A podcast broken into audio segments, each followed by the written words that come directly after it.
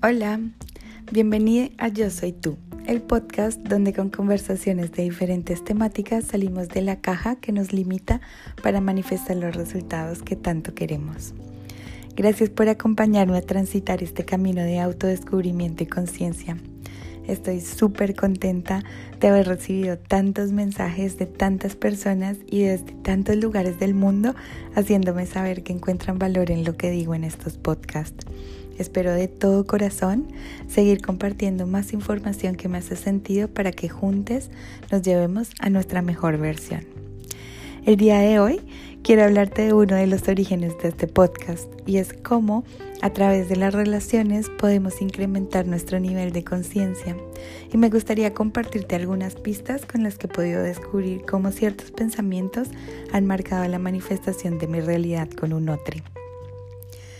Teniendo en cuenta que todos los seres humanos vivimos en mundos interpretativos, nuestras relaciones también lo son. Esto implica que la lectura que tenemos de nuestras relaciones esté enmarcada en nuestro mapa mental, en nuestros juicios y creencias. Así que nos sentimos atraídos por alguien porque en algún plano subconsciente sentimos que al hacerlo podemos manifestar más de esas características que encontramos positivas en nosotros mismos. Lo mismo sucede con las personas con quienes sentimos rechazo. Que tengo que contarte algo muy importante y es que suelen tener características que nosotros negamos en nosotros mismos y por eso las rechazamos. Hace poco, en un intento de relación que tuve con un hombre que por supuesto juzgué desde mi perspectiva como todo, encontré reflejadas un montón de características mías, muy positivas por cierto, Así que este hombre me atraía un montonazo. Y a medida que fui conociéndolo, también empecé a reconocer algunas cosas que me generaban rechazo. Quienes me conocen saben que soy una kamikaze de la autoindagación. Así que cuando identifiqué esas cosas que me generaban rechazo, pensaba, ok, dado que vivimos en mundos interpretativos y que solo puedo identificar lo que de alguna manera conozco, el hecho de reconocer las actitudes que me molestaban del señor aquel en cuestión quería decir que yo ya las conocía. Y es que yo no puedo identificar algo que es de color azul si antes no conozco el color azul. Parece reduccionista, pero es así. Podemos reconocer la amabilidad de una persona solo si sabemos qué significa ser amable. De lo contrario no podríamos hacerlo. Lo mismo sucede con las cosas que rechazamos. Por ejemplo, identificamos la falta de respeto porque en algún momento de nuestra vida nos hemos sentido irrespetados. O reconocemos el abandono si en algún momento nos hemos sentido abandonados. Con esto que te estoy contando, quiero compartirte una llave que desde mi punto de vista es una de las más poderosas y más efectivas para autoconocerme e incrementar mi conciencia y poder personal. Mientras más desidentificados nos sentimos con las relaciones que manifestamos a nuestro alrededor, más lejos estamos de ser conscientes las propias actitudes que tenemos para nosotros mismos y que nos alejan de ver una realidad más cercana a lo que realmente queremos. Heavy, ¿no? Te invito a pensar por un momento en tu relación amorosa, en esa que tienes hoy o en la que tuviste hace algún tiempo y quedaste un poquito enganchada o enganchado y terminó. ¿Te acuerdas cuando te sentiste romántica y profundamente enamorada? De paso que tenías esa sensación de atemporalidad que en el instante que estabas con esa persona no pasaba el tiempo, no importaba el espacio, no importaba nada, que solo estabas ahí presente. Incluso en ese acto de presencia se podría decir que te sentías en paz con la incertidumbre de lo que pasará después. Expusiste tu vulnerabilidad, te sentiste maravillado, sorprendido, extasiado. Esa es una experiencia que como mi buen amigo Enrique Iglesias diría, es una experiencia religiosa. y si te preguntaras qué fue lo que te atrajo de ese ser del que te enamoraste, ¿podrías enlistar las características? fue su belleza, fue su gracia, fue su humildad, fue su elegancia, fue su autoridad, su poder, fue su ecuanimidad o su inteligencia.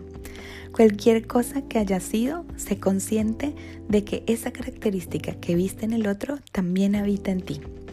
Ahora bien, si pensamos en esa persona que no nos cae tan bien, que nos molesta, que nos genera contraste, por la que sentimos cierto rechazo, esa persona está reflejando nuestro lado oscuro no reconocido, que si lo revisamos desde una perspectiva mística, está apareciendo ahí en nuestra vida para que lo reconozcamos, es decir, para que le pongamos luz.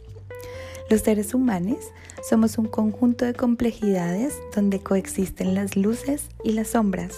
Tenemos características que nos hacen vibrar alto, como algunas que nos hacen vibrar bajo. No podemos ser valientes si no tenemos un lado cobarde. Tampoco podemos ser generosos si no tenemos un lado tacaño. No podemos ser virtuosos si tenemos la capacidad para actuar con cierta maldad.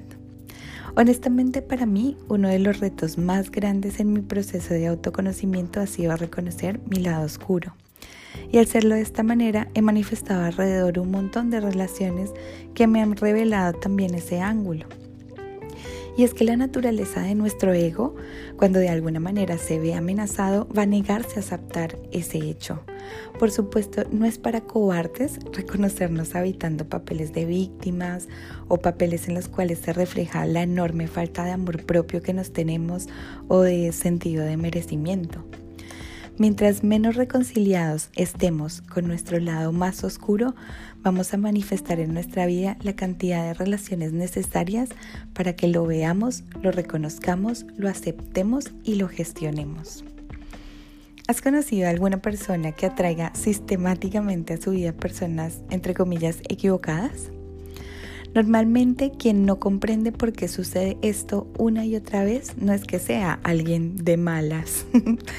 Lo que la vida le está diciendo o le está queriendo decir a gritos es que no ha estado a la disposición de aceptar que esas características que rechaza del otro también habitan en sí mismo. Todo encuentro con cualquier persona tiene un potencial de revelación enorme, pero esto solamente sucede si ponemos nuestra conciencia y presencia en ello. Para mí, esa es una de las muestras de que se está viviendo a conciencia plena, ya que vincularnos de manera consciente es darnos la oportunidad de reconocer qué es lo que el otro viene a enseñarme. Es estar en una actitud aprendiente, es prestarnos a descubrir una nueva faceta de mi ego que no me ha permitido ver en soledad y no me lo va a permitir ver nunca en soledad. Es en resumen un paso adicional al desarrollo de mi propia conciencia. Cuando estamos con alguien que reconoce y aprueba su lado más oscuro, no nos sentimos juzgados. Para esto es necesario estar en paz con nuestra propia ambigüedad, aceptar todos los aspectos que nos constituyen a nosotros mismos, tanto buenos entre comillas como malos también entre comillas. Esto nos coloca en un lugar de seguridad y poder, porque entendemos que hacemos lo que podemos con las herramientas que tenemos.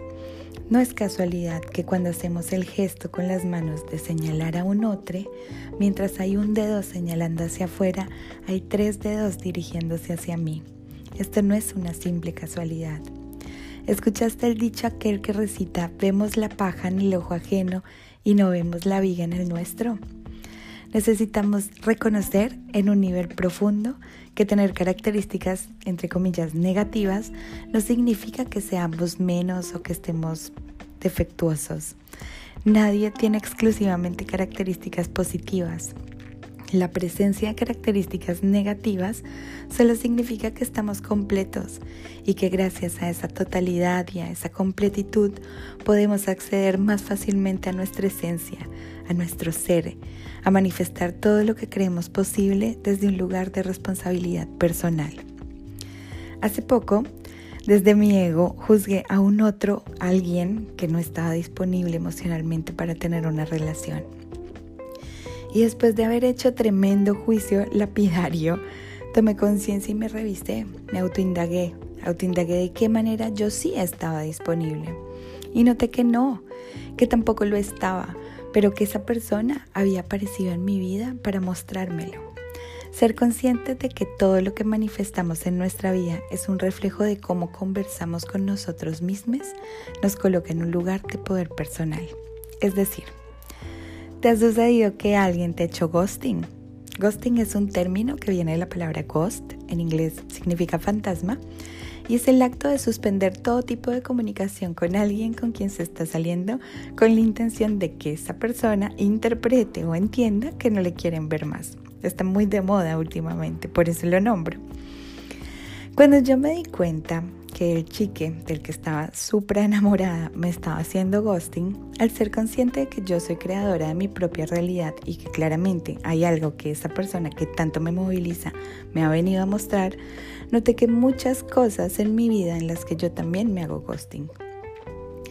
Cada vez, por ejemplo, que pospongo esa cita al médico que me coloca en un lugar de vulnerabilidad y no me quiero hacer cargo, o cuando le estoy exigiendo respuesta al otro y yo no me doy las respuestas a mí misma con mi propia vida.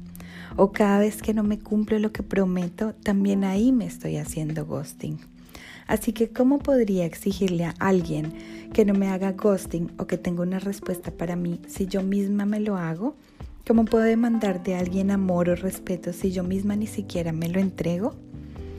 Te invito a que inicies una revisión de tus relaciones más cercanas y que identifiques qué es eso que te molesta de la otra persona, eso que te genera contraste y que hasta hoy crees que está fuera de ti. Ese juicio que tienes del otro probablemente también habita en ti. Y aunque tu ego en este momento me esté odiando, por suerte yo me estoy dirigiendo a tu plena conciencia para posibilitarte la exploración de esos lugares oscuros que aún no has podido visitar por miedo. El objetivo con esta invitación es recordarte que somos la única especie consciente de que somos conscientes y que por ende la sabiduría que nos aporta el autoconocimiento nos dirige a un nuevo estado evolutivo de nuestro ser, lo cual te prometo que vivirlo en plenitud es una de las mayores satisfacciones que puedes tener en la vida. Gracias por haberme acompañado una vez más a ahondar en la profundidad de nuestra conciencia. Espero de todo corazón que este podcast te haya gustado tanto como a mí hacerlo. Te mando todo el amor del mundo. Gracias.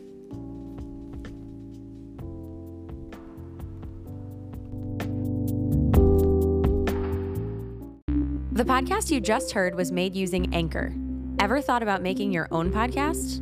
Anchor makes it really easy for anyone to get started.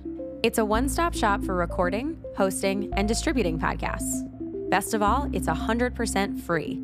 Sign up now at anchor.fm slash new. That's anchor.fm slash new to get started.